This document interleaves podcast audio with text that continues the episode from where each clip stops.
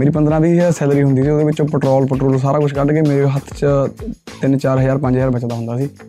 ਤੇ ਉਦੋਂ 뮤직 ਦਾ ਸ਼ੌਂਕ ਇੰਨਾ ਹੈ ਕਿ ਸਾਰਿਆ ਚੀਜ਼ ਚਾਹੇ ਸਸਤੀ ਹੋਵੇ ਮੇਰੇ ਕੋਲ।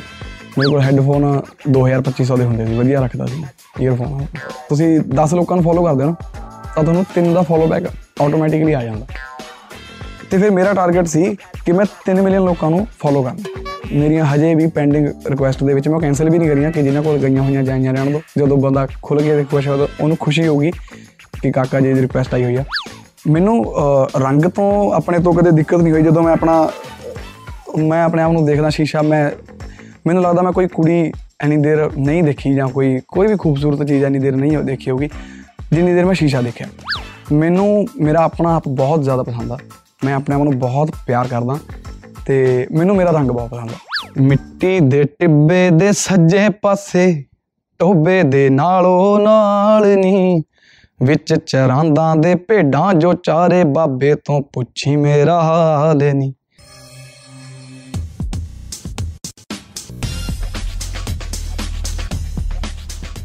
ਸਟੇਸ਼ਨ ਦਿਲ ਦੀ ਗੱਲ ਸਤਿ ਸ਼੍ਰੀ ਅਕਾਲ ਜੀ ਮੈਂ ਕਾਕਾ ਤੇ ਅੱਜ ਆਪਾਂ ਕਰਾਂਗੇ 9 ਐਕਸਟੈਸ਼ਨ ਦੇ ਨਾਲ ਦਿਲ ਦੀ ਗੱਲ ਮਿੱਟੀ ਦੇ ਟਿੱਬੇ ਗਾਣੇ ਦੀ ਇਨਸਪੀਰੇਸ਼ਨ ਕਿੱਥੋਂ ਆਈ ਸੀ? ਇਹ ਐਕਚੁਅਲੀ ਜਦੋਂ ਇਹ ਗਾਣਾ ਇਹ ਵੀ ਪੁਰਾਣਾ ਕਾਫੀ ਮੇਰਾ ਲਿਖਿਆ ਹੋਇਆ। ਜਦੋਂ ਮੈਂ ਮੇਬੀ ਜਾਂ ਤਾਂ ਨੋਇਡਾ ਜਾਂ ਦਿੱਲੀ ਦੇ ਪੋਲਿਊਸ਼ਨ ਚੋਂ ਨਿਕਲ ਕੇ ਜਦੋਂ ਮੈਂ ਪੰਜਾਬ ਦੁਬਾਰਾ ਆਇਆ, ਤੇ ਮੈਂ ਆਫਿਸ ਜਾ ਰਿਹਾ ਸੀ ਰਸਤੇ 'ਚ।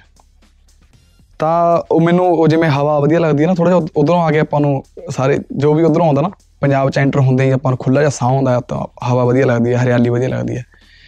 ਤੇ ਉਹ ਮਿੱਟੀ ਦਾ ਡਿੱਬਾ ਜਿਹਾ ਦੇਖਿਆ ਇੱਕ ਸਾਈਡ ਤੇ ਫਿਰ ਇੱਧਰ ਕੋਈ ਕਿਸੇ ਨੂੰ ਖੜੇ ਹੋਏ ਦੇਖਿਆ ਮੈਂ, ਫਿਰ ਉਹਨੂੰ ਦੋ ਤਿੰਨ ਦਿਨ ਜਦੋਂ ਮੇਰਾ ਸਫ਼ਰ ਚੱਲਦਾ ਰਿਹਾ, ਫਿਰ ਮੈਂ ਉਹਨੂੰ ਬਾਰ-ਬਾਰ ਦੇਖਿਆ। ਤਾਂ ਉੱਥੋਂ ਮੇਰੀ ਕਹਾਣੀ ਬਣਨੀ ਸ਼ੁਰੂ ਹੋ ਗਈ ਕਿ ਜੇ ਇਹ ਮੇਰਾ ਹੁਣ ਦਾ ਟਾਈਮ ਨਾ ਹੁੰਦਾ ਆਪਣਾ, ਕਿ ਜੇ ਇਹੀ ਲਵ ਸਟੋਰੀ ਹੈ ਜਾਂ ਜੋ ਵੀ ਸਟੋਰੀ ਹੈ ਵੀ ਇਹ 1900 ਉਦੋਂ ਦੀ ਹੁੰਦੀ ਜਦੋਂ ਜਦੋਂ ਪੋਲਿਊਸ਼ਨ ਬਿਲਕੁਲ ਹੈ ਹੀ ਨਹੀਂ ਸੀ ਕਿਤੇ, ਹਨਾ? ਜਦੋਂ ਮਸ਼ੀਨਰੀ ਬਹੁਤ ਘੱਟ ਸੀ, ਤਾਂ ਕੀ ਹੁੰਦਾ? ਫਿਰ ਮੈਂ ਆਫਿਸ ਦਾ ਕਾਰਖਾਨਾ ਬਣਾਇਆ ਸਿਟੀ 100 ਨੂੰ ਆਪਣੇ ਨੂੰ ਘੋੜੀ ਬਣਾਇਆ, ਤੇ ਜਿਹੜਾ ਆਫਿਸ ਹੈ ਉਹਦਾ ਜਾਂ ਮੇਰਾ ਉਹਨੂੰ ਮੈਂ ਬਣਾਇਆ ਆਪਣਾ ਉਹ ਕਾਰਖਾਨਾ ਬਣਾਤਾ ਸੀ ਟਾਈਪ ਕੁਝ ਮੈਂ ਸਾਰਾ ਮਾਹੌਲ ਚੇਂਜ ਕਰਕੇ ਇਹਨੂੰ ਪੁਰਾਣੇ ਸਮੇਂ 'ਚ ਲੈ ਗਿਆ ਆਪਣੀ ਕਹਾਣੀ ਨੂੰ। ਇਹ ਅਸਲ 'ਚ ਇੱਕ ਸ਼ਾਰਟ ਸਟੋਰੀ ਸੀ ਪਹਿਲਾਂ ਮੇਰੀ। ਕਾਕਾ ਕਦੇ ਸੋਚਿਆ ਨਹੀਂ ਕਿ ਸਕਰੀਨ ਪਲੇ ਵਾਲੇ ਗਾਣੇ ਲਿਖ ਲੈਣਾ ਹੁਣ ਕੋਈ ਫਿਲਮ ਵੀ ਲਿਖ ਲਈਏ? ਨਹੀਂ ਮੈਨੂੰ ਕਹਾਣੀਆਂ ਪੜ੍ਹਨਾ ਤੇ ਲਿਖਣਾ ਪਸੰਦ ਹੈ ਜੀ। ਮੈਂ ਪੜ੍ਹਦਾ ਜ਼ਿਆਦਾ ਲਿਖਦਾ ਘੱਟ ਤੇ ਇਹ ਸ਼ਾਇਦ ਉਸੇ ਕਰਕੇ ਕਿਉਂਕਿ ਮੈਂ ਨੋਵਲਸ ਵਗੈਰਾ ਕਹਾਣੀਆਂ ਪੰਜਾਬੀ ਹਿੰਦੀ ਇੰਗਲਿਸ਼ ਪੜ੍ਹਦਾ ਰਿਹਾ।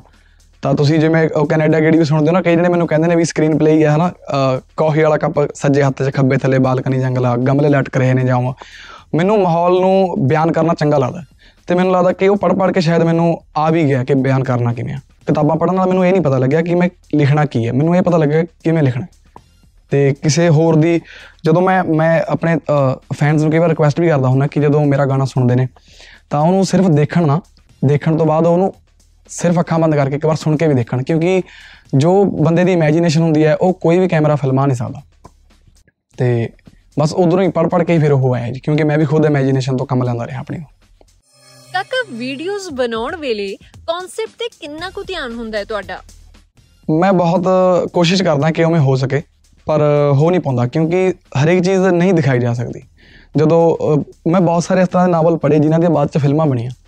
ਜੇ ਤੁਸੀਂ ਪਹਿਲਾਂ ਕੋਈ ਪੜ੍ਹ ਲਿਆ ਤੇ ਉਹਨੂੰ ਬਾਅਦ ਚ ਫਿਲਮ ਦੇਖਦੇ ਹੋ ਤੇ ਕੋਈ ਮੂਵੀ ਦੇਖਦੇ ਹੋ, ਤੁਸੀਂ ਡਿਸਪਾਇੰਟ ਹੋਵੋਗੇ ਹਮੇਸ਼ਾ। ਕਿਉਂਕਿ ਜਦੋਂ ਤੁਸੀਂ ਪੜ੍ਹ ਰਹੇ ਹੋ, ਤੁਸੀਂ ਆਪਣੀ ਇਮੇਜਿਨੇਸ਼ਨ ਯੂਜ਼ ਕਰ ਰਹੇ ਹੋ। ਤੁਸੀਂ ਤੁਸੀਂ ਆਪਣੇ ਪਸੰਦ ਦੇ ਕਿਰਦਾਰ, ਆਪਣੇ ਪਸੰਦ ਦੀ ਲੋਕੇਸ਼ਨ ਸਾਰਾ ਕੁਝ ਤੁਹਾਡਾ ਹਨਾ, ਆਪਣੀ ਪਸੰਦ ਦਾ ਹੁੰਦਾ। ਤੇ ਜਦੋਂ ਆਪਾਂ ਸ਼ੂਟ ਕਰਦੇ ਆ ਤਾਂ ਉਦੋਂ ਕਾਫੀ ਕੁਝ ਬਦਲ ਜਾਂਦਾ। ਤੁਹਾਨੂੰ ਕੁਝ ਚੀਜ਼ਾਂ ਨਹੀਂ ਪਸੰਦ ਆਉਂਦੀਆਂ। ਅਹ, ਪਰ ਜਿਨ੍ਹਾਂ ਨਾਲ ਹੁਣ ਮੈਂ ਕੰਮ ਕਰ ਰਿਹਾ ਡਾਇਰੈਕਟਰਸ ਨਾਲ, ਉਹ ਬਹੁਤ ਨੇੜੇ ਨੇ। ਜਿੰਨੇ ਕਿ ਮੈਂ ਲਿਰਿਕਸ ਲਿਖਦਾ, ਜ- ਜਿਵੇਂ ਦਾ ਮੈਂ ਲਿਖਦਾ, ਉਹਦੇ ਬਹੁਤ ਜ਼ਿਆ- ਜ਼ਿਆਦਾ ਨੇੜੇ ਜਾ ਕੇ ਕੰਮ ਕਰਦੇ ਨੇ। ਕਾਕਾ ਅਸਲ 'ਚ ਸੇਰੇ ਦੀ ਕੀਮਤ ਪਤਾ ਕਰਨੀ ਸ਼ੁਰੂ ਕਰਤੀ ਜਾਂ ਨਹੀਂ? ਨਹੀਂ ਮੈਂ ਮੈਂ ਮੈਂ ਆਪਣੇ ਵਿਆਹ ਦੇ ਹੱਕ 'ਚ ਨਹੀਂ ਹੈਗਾ ਜੀ। ਮੈਂ ਅ ਥੋੜੀ ਜਿਹੀ ਮੈਨੂੰ ਸ਼ਰਮ ਵੀ ਆਉਂਦੀ ਆ। ਮੈਂ ਛੜਾ ਤੇ ਬੇਔਲਾਦ ਮਰਨਾ ਚਾਹੁੰਦਾ। ਕਾਕਾ ਗਾਣਿਆਂ ਦੇ ਵਿੱਚ ਤਾਂ ਕੈਨੇਡਾ ਗੇੜੀਆਂ ਲਾਉਂਦੇ ਹੋ ਪਰ ਅਸਲ 'ਚ ਕਿਹੜੀ ਥਾਂ ਘੁੰਮਣ ਦਾ ਦਿਲ ਕਰਦਾ ਹੈ? ਪੂਰੀ ਧਰਤੀ ਜੀ। ਛੋਟਾ ਜਿਹਾ ਗਲੋਬਲ ਪਿੰਡ ਆਪਣਾ ਪੂਰਾ ਆਪਾਂ ਨੇ ਕਵਰ ਕਰ ਲੈਣਾ ਹੌਲੀ ਹੌਲੀ। ਕਾਕਾ ਇੰਸਟਾਗ੍ਰam ਯੂਜ਼ਰ ਨੇਮ 'ਚ ਕਾਕਾ ਦੇ ਨਾਲ ਜੀ ਲਾਉਣ ਦਾ ਕੀ ਰੀਜ਼ਨ ਹੈ? ਕੀ ਗੱਲ ਯੂਜ਼ਰ ਨੇਮ ਨਹੀਂ ਮਿਲ ਰਿਹਾ ਸੀ? ਬਸ ਬਸ ਤੁਸੀਂ ਤੁਸੀਂ ਆਪ ਹੀ ਜਵਾਬ ਦਿੱਤਾ ਜੀ। ਕਿਉਂਕਿ ਦੇਖੋ ਜਦੋਂ ਯੂਜ਼ਰ ਨੇਮ ਦੇ ਵਿੱਚ ਜੀ ਲੱਗਿਆ ਹੋਇਆ ਅਦਰਵਾਈਜ਼ ਜਿਹੜਾ ਨਾਰਮਲ ਨੇਮ ਰੱਖਿਆ ਉੱਥੇ ਸਿਰਫ ਕਾਕਾ ਹੈ। ਜਦੋਂ YouTube ਤੇ ਪੁੱਛਦੇ ਨੇ ਮੈਨੂੰ ਕ੍ਰੈਡਿਟ ਕੀ ਪਾਉਣਾ ਤਾਂ ਮੈਂ ਸਿਰਫ ਕਾਕਾ ਰੱਖਦਾ। ਤਾਂ ਕਿਤੇ ਵੀ ਜਦੋਂ ਮੇਰਾ ਨਾਮ ਆਉਣਾ ਹੁੰਦਾ ਤਾਂ ਮੈਂ ਕਾਕਾ ਹੀ ਰੱਖਦਾ। ਉਹ ਜੀ ਸਿਰਫ ਤਾਂ ਲਾਤਾ ਕਿਉਂਕਿ ਨਹੀਂ ਮਿਲ ਰਿਹਾ ਸੀ ਯੂਜ਼ਰ ਨੇਮ ਜੀ ਕਹਾ ਕੇ ਮੈਂ ਰਾਜ਼ੀ ਨਹੀਂ। ਖੁਦ ਜੇ ਕੋਈ ਆਪਣੀ ਇੱਛਾ ਨਾਲ ਕਹਿ ਦੇਦਾ ਗੁੱਡ ਹੈ। ਨਹੀਂ ਕਾਕਾ ਠੀਕ ਹੈ। ਕਾਕਾ ਵਿਹਲੇ ਦਿਨਾਂ ਦੀ ਆਸ਼ਕੀ ਕੀਤੀ ਹੋਈ ਹੈ ਕਿ ਨਹੀਂ? ਮੇਲੇ ਦੇ ਦਿਨ ਤੇਰਾ ਯਾਰ ਵੀ ਵਿਹਲਾ ਹੈ। ਜਿਸ ਜਿਸ ਦਿਨ ਮੇਲਾ ਉਸ ਦਿਨ ਵਿਹਲਾ। ਅਦਰਵਾਈਜ਼ ਬਹੁਤ ਕੰਮ ਨੇ ਮੈਨੂੰ। ਬਹੁਤ ਬਿਜ਼ੀ ਬੰਦਾ ਮੈਂ। ਕਾਕਾ ਦਾ ਅਸਲ ਖਾਬ ਕੀ ਹੈ? ਚਾਰ ਬਿੱਗੇ ਵਿੱਚ ਖੁਸ਼ਬੂ ਉਗਾਉਣੀ ਹਾਲੇ ਕਾਕੇ ਦਾ ਖਾਬ ਵੀ ਹੈ। ਅਜੀਬ ਜੇ ਕੰਮ ਨੇ ਅਜੀਬ ਜੇ ਸ਼ੌਂਕ ਨੇ। ਮੈਂ ਜਿਹੜਾ ਮੇਰਾ ਖਾਬ ਸੀ ਉਦੋਂ ਇਹ ਹਜੇ ਵੀ ਪੈਂਡਿੰਗ ਆ। ਕਿ ਚਾਰ ਕੁ ਬਿੱਗੇ ਦੇ ਵਿੱਚ ਮੈਂ ਗੁਲਾਬ ਜਾਂ ਕੋਈ ਫੁੱਲਾਂ ਦੀ ਖੇਤੀ ਕਰਕੇ ਦੇਖਣਾ ਚਾਹੁੰਦਾ। ਵਿੱਚ ਨੂੰ ਤਾਂ ਮੇਰੇ 'ਚ ਇੱਕ ਕੀੜਾ ਦੌੜ ਗਿਆ ਸੀ ਕਿ ਸੜਕ ਦੇ ਕਿਨਾਰੇ ਕਿਨਾਰੇ ਤੇ ਜਿੱਥੇ ਤੱਕ ਮੇਰਾ ਆਫਿਸ ਹੈ ਜਦੋਂ ਮੈਂ ਜਾਵਾਂ ਤਾਂ ਸਾਈਡਾਂ ਤੇ ਫੁੱਲ ਲੱਗੇ ਹੋਣ। ਉਦੋਂ ਹੋ ਨਹੀਂ ਸਕਿਆ ਪੋਸੀਬਲ ਹੁਣ ਹੋ ਸਕਦਾ ਪਰ ਹੁਣ ਮੈਂ ਆਫਿਸ ਨਹੀਂ ਜਾਂਦਾ। ਕਾਕਾ ਬੜੇ ਵਿਜ਼ਨਰੀ ਗਾਣੇ ਲਿਖਦੇ ਹੋ। ਕਿਹੜੇ ਕਿਹੜੇ ਰਾਈਟਰਸ ਤੋਂ ਇਨਸਪਾਇਰ ਰਹੇ ਹੋ? ਮੈਂ ਦੇਖੋ ਜੀ ਸ਼ਾਇਰਾਂ ਚੋਂ ਰਾਈਟਰਸ ਜਿਹੜੇ ਆਪਣੇ ਗਾਣੇ ਨੇ ਪੰਜਾਬੀ ਉਹਨਾਂ ਚੋਂ ਸਭ ਤੋਂ ਪਹਿਲਾਂ ਮੈਂ ਅ, ਪ੍ਰਭਾਵਿਤ ਹੋਇਆ ਦੇਬੀ ਮਖਸੂਸਪ੍ਰੀਤੀ ਤੋਂ। ਜਿਹੜੇ ਉਹਨਾਂ ਨੇ ਗਾਣੇ ਲਿਖੇ ਹੋਏ ਨੇ ਜਿਹੜੇ ਹਨਾ ਜਿਵੇਂ ਮਿੱਤਰਾਂ ਦੀ ਆਵਾਜ਼ ਹੋ ਗਿਆ ਜਾਂ ਫਿਰ ਉਹਨਾਂ ਦਿਨਾਂ ਵਿੱਚ ਦੱਸਦੇ ਮੈਨੂੰ ਚਾਹੁੰਦੀ ਸੀ ਕਿ ਨਹੀਂ। ਜਦੋਂ ਤੁਸੀਂ ਉਹ ਗਾਣਾ ਸੁਣੋਗੇ ਉਹਨਾਂ ਦਿਨਾਂ ਵਿੱਚ ਦੱਸਦੇ ਮੈਨੂੰ ਚਾਹੁੰਦੀ ਸੀ ਕਿ ਨਹੀਂ। ਉਹਦੇ ਵਿੱਚ ਤੁਹਾਨੂੰ ਵੀਡੀਓ ਦੇਖਣ ਦੀ ਲੋੜ ਹੀ ਨਹੀਂ। ਉਹ ਉਹ ਵਿਜ਼ਨਰੀ ਆ ਉਵੇਂ ਤੁਹਾਡੇ ਤੁਹਾਡੀ ਇਮੇਜਿਨੇਸ਼ਨ ਤੋਂ ਕੰਮ ਲੈਣ ਵਾਲਾ ਗਾਣਾ ਹੋ ਤੇ ਉਹ ਤੋਂ ਬਾਅਦ ਜਿਵੇਂ ਤੂਤਾਂ ਵਾਲਾ ਖੂਹ ਇੱਕ ਨਾਵਲ ਹੈ ਹਨਾ ਅਹ ਸੋਹਣ ਸਿੰਘ ਸ਼ੀਤਲ ਮੈਂ ਭੁੱਲ ਜਾਣਾ ਅਸਲ 'ਚ ਮੇਰੀ ਮੈਮਰੀ ਥੋੜੀ ਖਰਾਬ ਆ। ਤੇ ਉਹ ਨਾਵਲ ਦੇ ਵਿੱਚ ਜਦੋਂ ਪੜ੍ਹਦੇ ਹਾਂ ਨਾ, ਤਾਂ ਉਹ ਜਿਹੜਾ ਵੀ ਰਾਈਟਰ ਹੋਵੇ, ਉਹ ਮੈਂ ਨਾਮ ਭੁੱਲ ਗਿਆ, ਪਰ ਕਿਆ ਕਮਾਲ ਦਾ ਲਿਖਿਆ। ਫਿਰ ਮੰਟੋ ਹੈ, ਸਾਦਤ ਹਸਨ ਮੰਟੋ, ਉਹਦੀਆਂ ਸ਼ਾਰਟ ਸਟੋਰੀਜ਼ ਪੜ੍ਹੀਆਂ, ਉਹ ਥੋੜਾ ਜਿਹਾ ਮੇਰੇ ਮੈਨੂੰ ਲੱਗਦਾ ਮੇਰੇ ਵਰਗਾ ਕਿਰਦਾਰ ਲੱਗਦਾ ਮੈਨੂੰ ਕਈ ਵਾਰੀ। ਕਨਫਿਊਜ਼ ਰੋਲ ਜਿਹਾ ਹੋਇਆ ਥੋੜਾ ਜਿਹਾ। ਉਵੇਂ, ਬਹੁਤ ਸਾਰੇ ਰਾਈਟਰ ਨੇ, ਮੈਂ ਸਾਰਿਆਂ ਦੇ ਨਾਮ ਨਹੀਂ ਦੱਸ ਸਕਦਾ ਜੀ। ਕਾਕਾ ਸਿੰਗਰ ਅਤੇ ਲਿਰਿਸਿਸਟ ਤਾਂ ਹੋਈ, ਪਰ 뮤직 ਕਦੋਂ ਤੋਂ ਕਰਨ ਲੱਗ ਪਏ? ਇਹ ਤਾਂ ਜੀ ਸ਼ੁਰੂ ਜਦੋਂ ਦੇਖੋ ਲੋਕਡਾਊਨ ਦੇ ਵਿੱਚ ਵਿਹਲਾ ਬੈਠਾ ਸੀ ਹੈ ਨਾ ਜਦੋਂ ਮੈਂ ਤਾਂ ਮੈਂ ਮੇਰੇ ਕੋਲ Oppo ਫੋਨ ਮੋਬਾਈਲ ਆਪਣਾ। ਸੀ ਹੁਣ ਵੀ ਹੈਗਾ ਹਜੇ ਤੱਕ ਮੈਂ ਰੱਖਿਆ ਸਾਂਭ ਕੇ ਉਹ।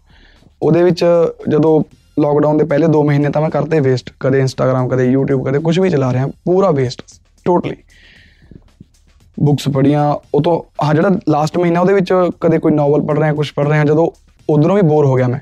ਮੈਂ ਫਿਰ ਕੀ ਕਰਿਆ ਕਿ, ਅਹ, ਮੇਰੇ ਦਿਮਾਗ ਨੇ ਮੈਨੂੰ ਕਿਹਾ ਕਿ ਇਸ ਟਾਈਮ ਨੂੰ ਤੂੰ ਯੂਜ਼ ਕਰ ਸਕਦਾ। ਫਿਰ ਮੈਂ FL Studio ਇੱਕ ਫੋਨ ਵਰਜ਼ਨ ਆਉਂਦਾ ਮੋਬਾਈਲ ਵਰਜ਼ਨ ਤੇ ਉਹ ਮੈਂ ਫੋਨ ਦੇ ਵਿੱਚ ਇੰਸਟਾਲ ਕਰਿਆ।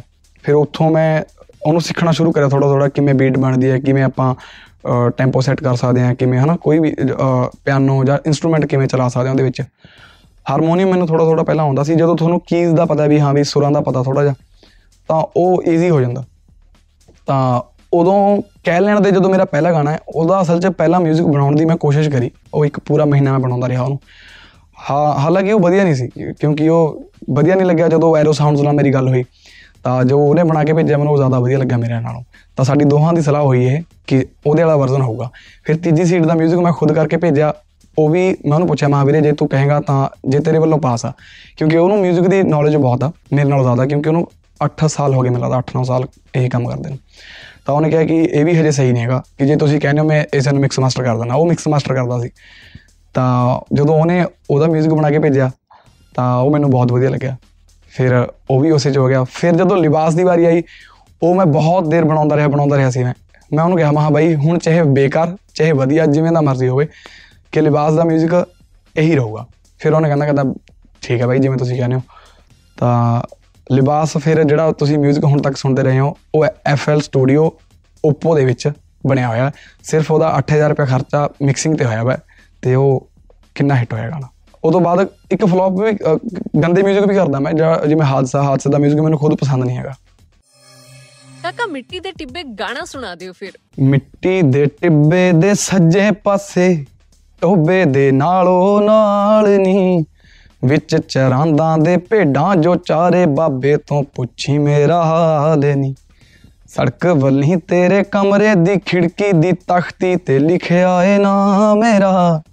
ਘੋੜੀ ਵੇਚੀ ਜਿੱਥੇ ਚਾਚੇ ਤੇਰੇ ਨੇ, ਉਹੀ ਹੈ ਜਾਣੇ ਗਰਾਂ ਮੇਰਾ। ਤੁਹਾਡਾ ਗਾਣਾ ਆਇਆ ਸੀ ਕਹਿ ਲੈਣ ਦੇ। ਤੇ ਕਾਕੇ ਦੇ ਦਿਲ ਵਿੱਚ ਇਸ ਵੇਲੇ ਕਿਹੜੀ ਐਸੀ ਗੱਲ ਹੈ ਜੋ ਉਹ ਕਿਸੇ ਨੂੰ ਕਹਿਣਾ ਚਾਹੁੰਦੇ ਨੇ, ਪਰ ਕਹਿ ਨਹੀਂ ਪਾ ਰਹੇ? ਬਹੁਤ ਸਾਰੀਆਂ ਗੱਲਾਂ ਨੇ ਬਾਈ ਜੀ। ਪਰ ਮੈਂ ਅ, ਮਤਲਬ ਕਿਸੇ ਨੂੰ ਜਦੋਂ ਮੈਂ ਗਾਣੇ ਲਿਖਦਾ ਨਾ ਅ, ਇਹ ਕੋਈ ਖਾਸ ਟਾਰਗੇਟ ਕੁੜੀ ਨਹੀਂ ਹੁੰਦੀ ਕਿ ਕੁੜੀ ਆ ਮਸ਼ੂਕ ਆ ਜਾਂ ਕੋਈ ਇਸ਼ਕ ਮੁਹੱਬਤ। ਇਸ਼ਕ ਮੁਹੱਬਤ ਨਹੀਂ ਮੈਂ ਮੈਨੂੰ ਭੁਲੇਖਾ ਜਿਹਾ ਲੱਗਦਾ ਵਹਿਮ ਜਿਹਾ ਲੱਗਦਾ ਹਨਾ? ਤੇ ਜਿਹੜੀਆਂ ਗੱਲਾਂ ਮੈਂ ਕਹਿਣਾ ਚਾਹੁੰਦਾ ਅਸਲ 'ਚ ਉਹ ਲੋਕਾਂ ਨੂੰ ਹੀ ਕਹਿਣਾ ਚਾਹੁੰਦਾ ਮੈਨੂੰ ਲੱਗਦਾ। ਤੇ ਉਹ ਗੀਤਾਂ ਦੇ ਜ਼ਰੀਏ ਲੋਕਾਂ ਦਾ ਲੋਕਾਂ ਨੂੰ ਹੀ ਇੱਕ ਇਕੱਠਾ ਕਰਕੇ ਇੱਕ ਕੁੜੀ ਬਣਾ ਕੇ ਜਾਂ ਮਾਸ਼ੂਕ ਬਣਾ ਕੇ ਜਾਂ ਜੋ ਵੀ ਸ਼ਾਇਰ ਦਾ ਹਰੇਕ ਦਾ ਆਪਣਾ ਆਪਣਾ ਤਰੀਕਾ ਹੁੰਦਾ ਜਿਵੇਂ ਅ, ਦੇਬੀ ਸਾਹਿਬ ਨੇ ਕਿਹਾ ਨਹੀਂ ਕਿ ਜਦੋਂ ਵੀ ਕੋਈ ਗਾਣਾ ਲਿਖਦਾ ਹੈ ਤਾਂ ਹਰੇਕ ਸ਼ਾਇਰ ਦੀ ਮੈਂ ਮੈਂ ਨਹੀਂ ਹੁੰਦੀ। ਤਾਂ ਮੇਰੀ ਹਰ ਵਾਰ ਤੂੰ ਆ ਉਹ ਤੂੰ ਨਹੀਂ ਹੁੰਦੀ। ਜਿਵੇਂ ਫੋਰ ਐਗਜ਼ਾਮਪਲ ਮੈਂ ਕਈ ਵਾਰ ਸੋਚਦਾ ਹੁੰਦਾ ਕਿ ਆਪਾਂ ਅ, ਜਦੋਂ ਮੈਂ ਜੌਬ ਨਵਾਂ ਨਵਾਂ ਮੋਹਾਲੀ ਚ ਕਰਨ ਲੱਗਿਆ ਤਾਂ ਉਰੇ ਭਿਖਾਰੀ ਬਹੁਤ ਘੱਟ ਸੀ ਹਨਾ ਚੌਂਕ ਚੌਂਕ ਤੇ। ਉਹ ਬਹੁਤ ਅੱਗੇ ਜਾ ਕੇ ਮਿਲਦੇ ਸੀ, ਜਦੋਂ ਆਪਾਂ ਪੰਜਾਬ ਤੋਂ ਐਂਟਰ ਹੁੰਦੇ ਆ ਚੰਡੀਗੜ੍ਹ ਦੇ ਵਿੱਚ, ਚੰਡੀਗੜ੍ਹ ਤੋਂ ਥੋੜਾ ਇੱਕ ਚੌਂਕ ਪਹਿਲਾਂ ਬਸ। ਉਹ ਹੌਲੀ ਹੌਲੀ ਜਦੋਂ ਮੈਂ 1 ਸਾਲ ਜੌਬ ਕਰੀ, ਇਧਰਲੇ ਚੌਂਕ ਤੇ ਵੀ ਆ ਗਏ। ਫਿਰ ਉਹ ਹੋਰ ਹੁਣ ਜਦ, ਹੁਣ ਆਪਾਂ ਦੇਖਦੇ ਆ ਤਾਂ ਉਹ ਪਿਛਲੇ ਚੌਂਕਾਂ ਦੇ ਜਿੱਥੋਂ ਪੰਜਾਬ ਬਿਲਕੁਲ ਮਤਲਬ ਆਪਣਾ ਮੋਹਾਲੀ ਸ਼ੁਰੂ ਹੀ ਹੁੰਦਾ। ਤੇ ਉਹ ਉਹ ਚੀਜ਼ ਥੋੜਾ ਜਿਹਾ ਮੈਨੂੰ ਡਿਸਟਰਬ ਕਰਦੀ ਹੈ ਕਿ ਇੰਨੇ ਭਿਖਾਰੀ ਹੋਣੇ, ਪਤਾ ਨਹੀਂ ਕਿ ਉਹਨਾਂ ਦਾ ਜਦੋਂ ਤੁਸੀਂ ਆਪਾਂ ਉਹਨੂੰ ਪੈਸੇ ਦੇ ਦਿੰਦੇ ਆ ਆਪਾਂ ਉਹਨੂੰ ਅਪਰੂਵ ਕਰਦੇ ਆ ਕਿ ਹਾਂ ਭੀਖ ਚੱਲਦੀ ਰਹਿਣੀ ਚਾਹੀਦੀ ਆ। ਸਹਾਰਾ ਇੱਕ ਇੰਨੀ ਬੁਰੀ ਚੀਜ਼ ਹੈ ਜੇ ਕਿਸੇ ਨੂੰ ਦਿੰਦੇ ਰਹੋ ਤਾਂ ਉਹ ਬੰਦਾ ਅਪਾਹਜ ਹੋ ਜਾਂਦਾ, ਚਾਹੇ ਉਹਦੇ ਸਾ- ਹੱਥ ਹੱਥ ਪੈਰ ਸਲਾਮਤ ਵੀ ਹੋਣ। ਤੇ ਮੈਨੂੰ ਲੱਗਦਾ ਜੇ ਬੰਦਾ ਜਿੰਨਾ ਵੀ ਅਪਾਹਜ ਹੋਵੇ, ਜਿਹਨੇ ਕਰਕੇ ਖਾਣਾ ਉਹ ਖਾ ਹੀ ਸਕਦਾ। ਸਭ ਨੂੰ ਗੈਰਤ ਗੈਰਤ ਦੇ ਦੇ ਦੇਣੀ ਕਿਸੇ ਨੂੰ ਕਿ ਮੈਂ ਕਿਸੇ ਤੋਂ ਮੰਗ ਕੇ ਨਹੀਂ ਖਾਣਾ ਜਾਂ ਮੈਂ ਆਪ ਕਮਾ ਕੇ ਖਾਣਾ। ਗੈਰਤ ਦੇ ਸਕਦੇ ਹੋ ਤਾਂ ਦੋ। ਮੈਂ ਭੀਖ ਦੇ ਹੱਕ 'ਚ ਨਹੀਂ ਹੈਗਾ ਤੇ ਜੇ ਤੁਹਾਨੂੰ ਮੇਰੀ ਇਹ ਗੱਲ ਬੁਰੀ ਲੱਗਦੀ ਆ, ਤਾਂ ਭਗਤ ਸਿੰਘ ਵੀ ਇਹ ਗੱਲ ਦੇ ਹੱਕ 'ਚ ਨਹੀਂ ਸੀਗੇ, ਕਿਉਂਕਿ ਮੈਂ ਭਗਤ ਸਿੰਘ ਬਾਰੇ ਥੋੜਾ ਜਿਹਾ ਪੜਿਆ ਤਾਂ ਉਹਨੇ ਵੀ ਇਹੀ ਕਿਹਾ ਕਿ ਭੀਖ ਲੈਣਾ ਤੇ ਭੀਖ ਦੇਣਾ ਇੱਕ ਬਰਾਬਰ ਦਾ ਹੀ ਕੰਮ ਆ ਕੋਈ ਖਾਸ ਫ਼ਰਕ ਹੈ ਨਹੀਂ ਦੋਹਾਂ ਚੀਜ਼ਾਂ 'ਚ। ਕਾਕਾ ਕੈਰੀਅਰ ਦੀ ਸ਼ੁਰੂਆਤ ਵੇਲੇ ਕਹਿ ਲੈਣ ਦੇ ਗਾਣਾ ਹੀ ਤੁਹਾਡੀ ਪਹਿਲੀ ਚੋਇਸ ਕਿਉਂ ਸੀ? ਕਹਿ ਲੈਣ ਦੇ ਜਦੋਂ ਮੈਂ ਲਿਖਿਆ ਜੀ ਤਾਂ ਉਦੋਂ ਅਸਲ 'ਚ ਕਹਿ ਲੈਣ ਦੇ ਤੋਂ ਪਹਿਲਾਂ ਮੈਂ ਤੈਨੂੰ ਨਹੀਂ ਖਬਰਾਂ ਲਿਖਿਆ ਹੋਇਆ ਸੀ ਗਾਣਾ। ਤੈਨੂੰ ਨਹੀਂ ਖਬਰਾਂ ਤੇਰੀਆਂ ਨਜ਼ਰਾਂ ਮੇਰੀਆਂ ਸੱਧਰਾਂ ਨੂੰ। ਉਹਦੇ ਵਿੱਚ ਇੱਕ ਲਾਈਨ ਦੇ ਵਿੱਚ ਦੋ ਦੋ ਰਾਈਮ ਜਾਂ ਤਿੰਨ ਤਿੰਨ ਰਾਈਮ ਹਨਾ? ਤੇ ਉਹ ਮੇਰੇ ਲਈ ਥੋੜੀ ਜਿਹੀ ਨਵੀਂ ਚੀਜ਼ ਸੀ ਥੋੜਾ ਜਿਹਾ ਔਖਾ ਵੀ ਹੁੰਦਾ ਮੈਂ ਲਿਖਣਾ ਥੋੜਾ ਜਿਹਾ ਟਾਈਮ ਲੱਗਦਾ। ਤੇ ਉਹਨੂੰ ਪਰ ਉਹ ਉਹ ਇੱਕ ਗੇਮ ਵਾਂਗ ਗੇਮ ਪਲੇ ਕਰਨ ਵਾਂਗ ਹੋ ਜਾਂਦਾ, ਵਧੀਆ ਲੱਗਦਾ ਉਵੇਂ ਕਰਨਾ। ਤੇ ਜਦੋਂ ਉਹ ਮੈਂ ਗਾਣਾ ਕਿਸੇ ਨੂੰ ਸੁਣਾਇਆ ਟੈਂਪਰੇਰੀ ਪਿਆਰ, ਕਿਸੇ ਨੂੰ ਸੁਣਾਇਆ ਮੈਂ, ਤਾਂ ਉਹਨੇ ਕਿਹਾ ਕਿ ਤੈਨੂੰ ਨਹੀਂ ਖਬਰਾਂ ਜ਼ਿਆਦਾ ਵਧੀਆ, ਉਹਦੀ ਕੰਪੋਜੀਸ਼ਨ ਤੇ ਉਹਦਾ ਲਿਰਿਕਸ ਤੇ ਟੈਂਪਰੇਰੀ ਪਿਆਰ ਠੀਕ ਹੈ। ਤੇ ਫਿਰ ਮੈਨੂੰ ਲੱਗਿਆ ਵੀ ਜੇ ਤੈਨੂੰ ਨਹੀਂ ਖਬਰਾਂ ਮੇਰੀ ਅਸਲ 'ਚ ਮੇਰੇ ਖੁਦ ਦੇ ਗਾਣੇ ਨਾਲ ਹੀ ਲੜਾਈ ਰਹਿੰਦੀ ਆ। ਮੈਨੂੰ ਕਿਸੇ ਹੋਰ ਨਾਲ ਕੰਪੀਟੀਸ਼ਨ ਜਾਂ ਕਰਨਾ ਹੁੰਦਾ ਨਹੀਂ, ਤੇ ਮੈਨੂੰ ਮੇਰੇ ਹੀ ਗਾਣੇ ਤੇ ਗੁੱਸਾ ਆ ਗਿਆ ਅਸਲ 'ਚ। ਅਹ ਤੈਨੂੰ ਨਹੀਂ ਖਬਰਾਂ ਤੇ ਕਿ ਵੀ ਤੇਰੇ ਤੇਰੇ ਚ ਐਡੀ ਕੀ ਗੱਲ ਹੈ ਵੀ ਜਿਹੜਾ ਮੈਂ ਅਹ ਮੇਰਾ ਇੱਕ ਹੋਰ ਗਾਣਾ ਤੇ ਤੋਂ ਪਿੱਛੇ ਰਹਿ ਰਿਹਾ ਟੈਂਪਰੇਰੀ ਪਿਆਰ ਹਨਾ? ਫਿਰ ਉਹ ਰਾਈਮਸ ਦੀ ਗਲਤੀ ਫਿਰ ਮੈਂ ਅਹ, ਕਹਿ ਲੈਣ ਦੇ ਦੇ ਵਿੱਚ ਇੱਕ ਲਾਈਨ ਦੇ ਵਿੱਚ ਕਦੇ ਤਿੰਨ ਕਿਤੇ ਚਾਰ ਰਾਈਮਸ ਪਾ ਪਾ ਕੇ ਪਾ ਪਾ ਕੇ ਤੇ ਉਹਨਾਂ ਦੀ ਸੈਂਸ ਬਣਾਉਣਾ ਥੋੜਾ ਜਿਹਾ ਹੋਰ ਔਖਾ ਹੁੰਦਾ ਪਰ ਉਹ ਮੈਂ ਬਹੁਤ ਵਧੀਆ ਲੱਗਦਾ ਕੰਮ ਕਰਕੇ। ਤੇ ਜਦੋਂ ਹੁਣ ਕਹਿ ਲੈਣ ਦੇ ਨੂੰ ਸਾਰਿਆਂ ਨੂੰ ਪਿਆਰ ਮਿਲਦਾ ਤੇ ਉਹ ਇੱਕ ਸਿਰਫ ਇੱਕ ਇੱਕ ਫਾਰਮੂਲਾ ਫਾਰਮੂਲਾ ਨੂੰ ਪਿਆਰ ਕਰ ਰਹੇ ਨੇ ਲੋਕ ਹਨਾ? ਕੰਟੈਂਟ ਨਹੀਂ ਹੈਗਾ ਉਹਦੀ ਕੋਈ ਸਟੋਰੀ ਨਹੀਂ ਸਟੋਰੀ ਨੂੰ ਪਿਆਰ ਨਹੀਂ ਹੋ ਰਿਹਾ। ਤੇ ਜਦੋਂ ਕਹਿ ਲੈਣ ਦੇ ਤੋਂ ਨਾਰਾਜ਼ ਹੋ ਗਿਆ ਸਮਝ ਲਓ ਮੈਂ ਆਪਣੇ ਗਾਣੇ ਤੋਂ ਤਾਂ ਉਹ ਤੋਂ ਬਾਅਦ ਹੁਣ ਮੇਰਾ ਇੱਕ ਹੋਰ ਗਾਣਾ ਦੀਦਾਰ। ਦੀਦਾਰ ਗਾਣਾ ਉਹਦੇ ਵਿੱਚ ਇੱਕ ਲਾਈਨ ਦੇ ਵਿੱਚ ਤੁਹਾਨੂੰ 4 ਤੋਂ 5 ਰਾਈਮਸ ਮਿਲਣਗੇ ਸੁਣਨ ਨੂੰ ਕਾਕਾ ਤੁਹਾਡੀਆਂ ਕੰਪੋਜੀਸ਼ਨਸ ਬਹੁਤ ਸੋਹਣੀਆਂ ਹੁੰਦੀਆਂ ਨੇ ਪਰ ਤੁਹਾਨੂੰ ਕਿਹਨਾਂ ਦੀਆਂ ਕੰਪੋਜੀਸ਼ਨਸ ਬਹੁਤ ਜ਼ਿਆਦਾ ਪਸੰਦ ਨੇ? ਸਭ ਤੋਂ ਪਹਿਲੇ ਨੰਬਰ ਤੇ ਮੈਂ ਨਾਮ ਲਵਾਂਗਾ ਜੀ ਨੁਸਰਤ ਸਾਹਿਬ ਦਾ ਕਿਉਂਕਿ ਮੈਂ ਉਹਨਾਂ ਦੀਆਂ ਕਵਾਲੀਆਂ ਸੁਣੀਆਂ ਉਹਨਾਂ ਦੇ ਜੋ ਵੀ 뮤직 ਸੁਣਿਆ ਜਿੰਨਾ ਵੀ ਰਿਮਿਕਸ ਵੀ ਸੁਣਦਾ ਰਿਹਾ ਜਿਵੇਂ ਡਾਕਟਰ ਜ਼ਿਊਸ ਬਾਈ ਜੀ ਨੇ ਉਹਨਾਂ ਦੇ ਕਈ ਗਾਣੇ ਰਿਮਿਕਸ ਕਰੇ ਸੀ। ਤੇ ਉਹਨਾਂ ਦੇ ਕੰਪੋਜੀਸ਼ਨਸ ਦੇ ਬਰਾਬਰ ਮੈਨੂੰ ਕਿਤੇ ਹੋਰ ਕੰਪੋਜੀਸ਼ਨ ਦਿਖੀ ਨਹੀਂ ਕੋਈ ਵੀ। ਜਦੋਂ ਵੀ ਕੋਈ ਕਵਾਲੀਆਂ ਸੁਣਦੇ ਆ ਤਾਂ ਬਹੁਤ ਅਜੀਬ ਇੱਕ ਅਹ, ਸਕੂਨ ਜਿਹਾ ਮਿਲਦਾ ਹੈ ਕਿ ਪਤਾ ਨਹੀਂ ਬਿਆਨ ਨਹੀਂ ਕਰ ਸਕਦਾ ਜੀ ਉਹ ਤੋਂ ਬਾਅਦ ਬਹੁਤ ਸਾਰੇ ਅ, ਸਿੱਧੂ ਸਿੱਧੂ ਬਾਈ ਦੀਆਂ ਵੀ ਕੰਪੋਜੀਸ਼ਨਸ ਬਹੁਤ ਵਧੀਆ ਸੀ ਬਹੁਤ ਜ਼ਿਆਦਾ। ਤੇ ਬੱਬੂ ਮਾਨ ਸਾਹਿਬ ਆਪਣਾ ਜਿਵੇਂ ਜਾਨੀ ਜਾਨੀ ਕੰਪੋਜ਼ ਕਰਦਾ ਨਾ ਜਾਨੀ ਬਾਈ ਦੇ ਗਾਣੇ ਦੀ ਕੰਪੋਜੀਸ਼ਨ ਬਹੁਤ ਵਧੀਆ ਹੁੰਦੀ ਹੈ। ਮੇਰਾ ਯਾਰ ਹੱਸ ਰਿਹਾ ਹੈ ਬਾਰਿਸ਼ ਕੀ ਜਾਏ ਬਹੁਤ ਵਧੀਆ ਕੰਪੋਜੀਸ਼ਨ ਕਾਕਾ ਤੁਸੀਂ ਇੰਸਟਾਗ੍ਰam ਤੇ ਲਗਭਗ 7000 ਜਾਣਿਆਂ ਨੂੰ ਫੋਲੋ ਕੀਤਾ ਹੋਇਆ ਹੈ। ਇਸ ਬਾਰੇ ਕੀ ਕਹਿਣਾ ਚਾਹੋਗੇ? ਇਹ ਤੁਸੀਂ ਬਹੁਤ ਵਧੀਆ ਸਵਾਲ ਪੁੱਛਿਆ ਜੀ। ਮੈਂ ਚਾਹੁੰਦਾ ਸੀ ਕੋਈ ਪੁੱਛੇ ਮੈਨੂੰ ਪਰ ਹੁਣ ਤੱਕ ਕਿਸੇ ਇੰਟਰਵਿਊ 'ਚ ਪੁੱਛਿਆ ਨਹੀਂ। ਤੇ ਇਹ ਅਸਲ 'ਚ ਜਦੋਂ ਮੈਂ ਸ਼ੁਰੂ ਕਰ ਰਿਹਾ ਸੀ ਆਪਣਾ ਕੈਰੀਅਰ ਉਦੋਂ ਪ੍ਰੋਮੋਸ਼ਨ ਲਈ ਪੈਸੇ ਵੀਡੀਓ ਲਈ ਪੈਸੇ ਜਾਂ ਹਰ ਇੱਕ ਚੀਜ਼ ਲਈ ਪੈਸੇ ਮੇਰੀ 15 20 ਹਜ਼ਾਰ ਸੈਲਰੀ ਹੁੰਦੀ ਸੀ ਉਹਦੇ ਵਿੱਚੋਂ ਪੈਟਰੋਲ ਪੈਟਰੋਲ ਸਾਰਾ ਕੁਝ ਕੱਢ ਕੇ ਮੇਰੇ ਹੱਥ 'ਚ 3 4000 5000 ਬਚਦਾ ਹੁੰਦਾ ਸੀ। ਤੇ ਉਦੋਂ 뮤직 ਦਾ ਸ਼ੌਂਕ ਇੰਨਾ ਹੈ ਕਿ ਸਾਰਿਆਂ ਚੀਜ਼ ਚਾਹੇ ਸਸਤੀ ਹੋਵੇ ਮੇਰੇ ਕੋਲ। ਮੇਰੇ ਕੋਲ ਹੈੱਡਫੋਨ 2000 2500 ਦੇ ਹੁੰਦੇ ਸੀ ਵਧੀਆ ਰੱਖਦਾ ਸੀ ਮੈਂ ਈਅਰਫੋਨ ਆਪਣੇ। ਤੇ ਉਦੋਂ ਉਦੋਂ ਮੈਂ ਇੱਕ ਤਰੀਕਾ ਲੱਭਿਆ ਕਿ ਇੰਸਟਾਗ੍ਰam ਤੇ ਜੇ ਆਪਾਂ ਕਿਸੇ ਨੂੰ ਅਹ, ਤੁਸੀਂ 10 ਲੋਕਾਂ ਨੂੰ ਫੋਲੋ ਕਰਦੇ ਹੋ ਨਾ ਤਾਂ ਤੁਹਾਨੂੰ ਤਿੰਨ ਦਾ ਫੋਲੋ ਬੈਕ ਆਟੋਮੈਟਿਕਲੀ ਆ ਜਾਂਦਾ। ਤੇ ਮੈਂ ਸੋਚਿਆ ਕਿ ਹੈ ਤਾਂ ਗੱਲ ਪ੍ਰੋਮੋਸ਼ਨ ਦੀ ਹੈ ਨਾ, ਕਿ 1 ਮਿਲੀਅਨ ਲੋਕਾਂ ਤੱਕ ਆਪਾਂ ਨੇ ਆਪਣੀ ਚੀਜ਼ ਪਹੁੰਚਾਉਣੀ ਹੈ, ਕਿ ਉਹ ਤੋਂ ਬਾਅਦ ਉਹਨਾਂ ਨੂੰ ਵਧੀਆ ਲੱਗੇ, ਨਾ ਲੱਗੇ, ਉਹ ਰਿਸਪੌਂਸ ਮਿਲ ਜਾਣਾ। ਤੇ ਫਿਰ ਮੇਰਾ ਟਾਰਗੇਟ ਸੀ ਕਿ ਮੈਂ 3 ਮਿਲੀਅਨ ਲੋਕਾਂ ਨੂੰ ਫੋਲੋ ਕਰਨਾ। ਤੇ ਉਹ ਕੀ ਹੋਇਆ, ਜਦੋਂ ਪ੍ਰਾਈਵੇਟ ਅਕਾਊਂਟਸ ਨੂੰ ਰਿਕੁਐਸਟ ਭੇਜਦੇ ਆ, ਉੱਥੇ ਉਹ ਬਲੌਕ ਰਹਿ ਜਾਂਦੀ ਹੈ, ਨਾ ਉਹ ਰਿਜੈਕਟ ਕਰਦਾ ਰਿਕੁਐਸਟ ਨੂੰ ਤੇ ਨਾ ਐਕਸੈਪਟ ਕਰ ਰਿਹਾ। ਤੇ ਉੱਥੇ ਮੇਰੀਆਂ ਹਜੇ ਵੀ ਪੈਂਡਿੰਗ ਰਿਕੁਐਸਟ ਦੇ ਵਿੱਚ ਮੈਂ ਕੈਨਸਲ ਵੀ ਨਹੀਂ ਕਰੀਆਂ ਕਿ ਜਿਨ੍ਹਾਂ ਕੋਲ ਗਈਆਂ ਹੋਈਆਂ ਜਾਈਆਂ ਰਹਿਣ ਦੋ। ਜਦੋਂ ਬੰਦਾ ਖੁੱਲ ਕੇ ਖੁਸ਼ ਹੋਦਾ ਉਹਨੂੰ ਖੁਸ਼ੀ ਹੋਊਗੀ ਕਿ ਕਾਕਾ ਜੀ ਦੀ ਰਿਕੁਐਸਟ ਆਈ ਹੋਈ ਆ। ਤਾਂ ਮੈਂ 3 ਮਿਲੀਅਨ ਲੋਕਾਂ ਨੂੰ ਟਾਰਗੇਟ ਰੱਖਿਆ ਹੋਇਆ ਸੀ ਪਰ ਉਹ ਜਦੋਂ ਫਿਰ ਮੇਰੀ ਫਰੈਂਡ ਰਿਕੁਐਸਟ ਭੇਜਣੀ ਬਲੌਕ ਹੋ ਗਈ ਅ, ਤਾਂ ਉਹ ਮੈਂ ਉੱਥੇ ਰੁਕ ਗਿਆ 7-8000 ਤੇ। ਤੇ ਹੁਣ ਵੀ ਜਿੰਨੇ ਜਿੰਨੇ ਵੀ ਅਨਫੋਲੋ ਘਟੇ ਨੇ ਸ਼ਾਇਦ ਕਦੇ-ਕਦੇ ਕੋਈ ਜਿਨ੍ਹਾਂ ਨੂੰ ਮੈਂ ਫੋਲੋ ਕਰਿਆ ਵਾ ਉਹਨਾਂ ਚੋਂ ਕੋਈ ਜੇ ਮੈਨੂੰ ਪਤਾ ਲੱਗੇ ਕੋਈ ਘਟਿਆ ਪੋਸਟ ਕਰ ਰਿਹਾ ਜਾਂ ਅ, ਬੇਕਾਰ ਪੋਸਟ ਕਰੀ ਕਿਸੇ ਨੇ ਮੈਂ ਅਨਫੋਲੋ ਕਰ ਦਿੰਦਾ। ਅਦਰਵਾਈਜ਼ ਮੈਂ ਕਿਸੇ ਨੂੰ ਪੰਜ ਲੋਕਾਂ ਤੋਂ ਜ਼ਿਆਦਾ ਕਿਸੇ ਨੂੰ ਅਨਫੋਲੋ ਕਰਿਆ ਨਹੀਂ ਪਰ ਉਹ ਆਪਣੇ ਆਪ ਮੇਰੀ ਫੋਲੋਇੰਗ ਘਟ ਹੁੰਦੀ ਜਾ ਰਹੀ ਪਤਾ ਨਹੀਂ ਕਿਉਂ। ਮੈਂ ਫੇਰ 8000 ਤੇ ਬਰਾਬਰ ਰੱਖੂੰਗਾ ਇਹਨਾਂ ਨੂੰ। ਕਾਕਾ ਜਦੋਂ ਗਾਣਾ ਹਿੱਟ ਹੋਣ ਤੋਂ ਬਾਅਦ ਅਸਲ 'ਚ ਫਾਲੋਅਰਸ ਵਧਣੇ ਸ਼ੁਰੂ ਹੋਏ ਸੀ ਉਦੋਂ ਕਿਦਾਂ ਦੀ ਫੀਲਿੰਗ ਸੀ? ਅ, ਬਹੁਤ ਵਧੀਆ ਲੱਗ ਰਿਹਾ ਸੀ ਬਹੁਤ ਮੈਸੇਜ ਬਹੁਤ ਪਿਆਰ। ਅ, ਕੀ ਕਹਿ ਸਕਦੇ ਉਹ ਮੈਨੂੰ ਲੱਗਦਾ ਸ਼ਾਇਦ ਜਿਵੇਂ ਕੋਈ ਬੰਦੇ ਨੂੰ ਪਤਾ ਲੱਗਿਆ ਹੋਵੇ ਕਿ ਇਸੇ ਚੀਜ਼ ਲਈ ਬਣਿਆ ਸੀ ਤੇ ਆਹੀ ਚੀਜ਼ ਮਿਲ ਰਹੀ ਹੈ ਬਸ ਠੀਕ ਹੈ। ਇਹੀ ਕਹਿ ਸਕਦੇ ਹਾਂ ਉਹਨਾਂ ਵਧੀਆ ਲੱਗਦਾ ਸੀ। ਹੁਣ ਵੀ ਵਧੀਆ ਲੱਗਦਾ ਮੈਸੇਜ ਆਉਂਦੇ ਨੇ ਸਾਰਾ ਕੁਝ ਕਮੈਂਟਸ ਕਾਕਾ ਪਹਿਲਾਂ ਵਾਲੇ ਕਾਕੇ 'ਚ ਤੇ ਹੁਣ ਵਾਲੇ ਕਾਕੇ 'ਚ ਕੀ ਫ਼ਰਕ ਆਇਆ ਹੈ? ਜ਼ਮੀਨ ਅਸਮਾਨ ਦਾ ਫ਼ਰਕ ਹੈ ਬਹੁਤ ਮੈਂ ਮੈਂ ਇਹ ਨਹੀਂ ਕਹਿ ਸਕਦਾ ਕਿ ਮੈਂ ਉਹੀ ਆ ਮੈਂ ਉਹੀ ਰਹੂੰਗਾ ਜਾਂ ਉਵੇਂ। ਮੈਂ ਬਹੁਤ ਬਦਲ ਗਿਆ ਤੇ ਉਹ ਜਿਹੜਾ ਉਹ ਕਹਿ ਲੈਣ ਦੇ ਤੋਂ ਪਹਿਲਾਂ ਜਾਂ ਕਹਿ ਲੈਣ ਦੇ ਟਾਈਮ ਜਿਹਨੇ ਜਿਹਨੇ ਕਹਿ ਲੈਣ ਦੇ ਤੀਜੀ ਸੀਟ ਜਾਂ ਉਹ ਉਹ ਗਾਣੇ ਲਿਖੇ ਨੇ, ਉਹ ਇੱਕ ਮਾਸੂਮ ਬੰਦਾ ਸੀ, ਬਹੁਤ ਸ਼ਰੀਫ, ਬਹੁਤ ਸਾਊ, ਸ਼ਰੀਫ ਤਾਂ ਚਲੋ ਮੈਂ ਹੁਣ ਵੀ ਹਾਂ, ਤੇ ਪਰ ਉਹ ਉਹ ਬੰਦੇ ਨੂੰ ਕਿਸੇ ਗੱਲ ਨੂੰ ਨਾ ਨਹੀਂ ਸੀ ਕਹਿਣੀ ਆਉਂਦੀ, ਜੇ ਕੋਈ ਉਹਨੂੰ ਕਹਿ ਰਿਹਾ ਵੀ ਆਹ ਕੰਮ ਕਰਨਾ ਹੈ ਜਾਂ ਉਵੇਂ ਕਰਨਾ, ਆਪਾਂ ਉੱਥੇ ਚੱਲੀਏ ਜਾਂ ਆਹ ਕੰਮ। ਤੇ ਹੁਣ ਮੇਰੇ ਮੂੰਹੋਂ ਹਾਂ ਨਹੀਂ ਨਿਕਲਦੀ ਕਿਸੇ ਨੂੰ ਛੇਤੀ ਛੇਤੀ, ਹਰ ਹਰ ਬੰਦੇ ਨੂੰ ਮੈਂ ਇਹ ਨਹੀਂ ਕਿ ਸਿਰਫ ਉਹਦੇ ਫਾਇਦੇ ਲਈ ਜਾਂ ਹਨਾ, ਆਪਣਾ, ਆਪਣੇ ਟਾਈਮ ਦੀ ਕਦਰ ਨਾ ਕਰਨੀ। ਹੁਣ ਮੈਂ ਆਪਣੇ ਟਾਈਮ ਦੀ ਵੈਲਿਊ ਕਰਨੀ ਸਿੱਖ ਗਿਆ ਥੋੜੀ ਜਿਹੀ। ਕਾਕਾ ਕਹਿ ਲੈਣ ਦੇ ਗਾਣੇ ਤੋਂ ਬਾਅਦ ਗਾਣੇ ਕਰਨ ਵੇਲੇ ਕਿੰਨਾ ਕੁ ਸੋਚਣਾ ਪਿਆ ਸੀ? ਮੈਂ ਤਾਂ ਦੇਖੋ ਮੈਂ ਬਹੁਤ ਘੱਟ ਲਿਖਦਾ ਜੀ। ਤੇ ਉਹ ਜਿਹੜੇ ਲਿਖੇ ਹੋਏ ਪਏ ਨੇ ਮੇਰੇ ਕੋਲ ਆਲਰੇਡੀ ਮੈਂ ਉਹੀ ਕਰ ਰਿਹਾ ਹਜੇ ਤੱਕ। ਕਿਉਂਕਿ ਮੈਂ ਅਸਲ 'ਚ ਉਹੀ ਲਿਖ ਸਕਦਾ ਜੋ ਮੈਂ ਸਾਹਮਣੇ ਹੁੰਦਾ ਦੇਖ ਰਿਹਾ ਜਾਂ ਫਿਰ ਆਬਜ਼ਰਵ ਕਰ ਰਿਹਾ ਜੋ ਮੇਰੀ ਲਾਈਫ 'ਚ ਹੋ ਰਿਹਾ। ਤੇ ਹੁਣ ਮਿੱਟੀ ਦੇ ਟਿੱਬੇ ਵੀ ਪੁਰ- ਪੁਰਾਣੇ ਗਾਣੇ 'ਚੋਂ ਹੀ ਆ ਗਿਆ। ਤੇ ਕੈਨੇਡਾ ਗੇੜੀ ਵੀ ਪੁਰਾਣਾ ਹੋ ਗਿਆ। ਇਹ ਤੋਂ ਬਾਅਦ ਇੱਕ ਗਾਣਾ ਸ਼ਾਇਦ ਹੋਰ ਪਿਆ, ਜਿਹੜਾ ਪੁਰਾਣੇ 'ਚੋਂ ਆ। ਤੇ ਉਹ ਤੋਂ ਬਾਅਦ ਹੁਣ ਜਿਹੜਾ ਮੈਂ ਨਵਾਂ ਲਿਖਿਆ, ਉਹ ਕੰਟੈਂਟ ਆਉਣਾ ਹੁਣ ਸ਼ੁਰੂ ਹੋਊਗਾ। ਤੇ ਸਮਝ ਲਓ ਮੇਰੀ ਜ਼ਿੰਦਗੀ ਦਾ ਇੱਕ ਚੈਪਟਰ ਖਤਮ ਹੋ ਗਿਆ। ਤੇ ਜਿਹੜਾ ਉਹ- ਉਦੋਂ ਦੀ ਲਾਈਫ 'ਚ ਜੋ ਆਬਜ਼ਰਵ ਕਰਿਆ ਮੈਂ, ਤੁਸੀਂ ਸਮਝ ਸਕਦੇ ਹੋ ਕਿ ਆਫਿਸ 'ਚ ਜਾਂਦੇ ਆ ਕਾਲਜ 'ਚ ਰਹਿੰਦੇ ਆ ਜਾਂ ਕਿਤੇ ਵੀ ਜੋ ਆਬਜ਼ਰਵ ਕਰਿਆ, ਉਹ ਮੈਂ ਸਮੇਟ ਲਿਆ ਆਪਣੇ ਗਾਣੇ ਦੇ ਵਿੱਚ। ਤੇ ਹੁਣ ਮੇਰੀ ਲਾਈਫ ਜਿਵੇਂ ਚੱਲ ਰਹੀ ਹੈ।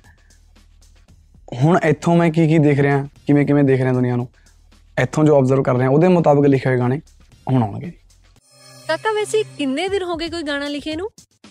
ਮੈਂ ਲਾਸਟ ਲਿਖਿਆ ਅਸਲ 'ਚ ਮੈਂ ਲਿਖਦਾ ਵੀ ਨਹੀਂ ਹੁਣ ਹੁਣ ਤਾਂ ਮੈਂ ਪਹਿਲਾਂ ਬਾਈਕ ਤੇ ਹੁੰਦਾ ਸੀ ਬਾਈਕ ਤੇ ਜਦੋਂ ਹਵਾ ਕੰਨਾਂ 'ਚ ਵੱਜਦੀ ਸੀ ਨਾ ਤਾਂ ਉਹ ਮੇਰੇ ਲਈ 뮤직 ਦਾ ਕੰਮ ਕਰਦੀ ਸੀ।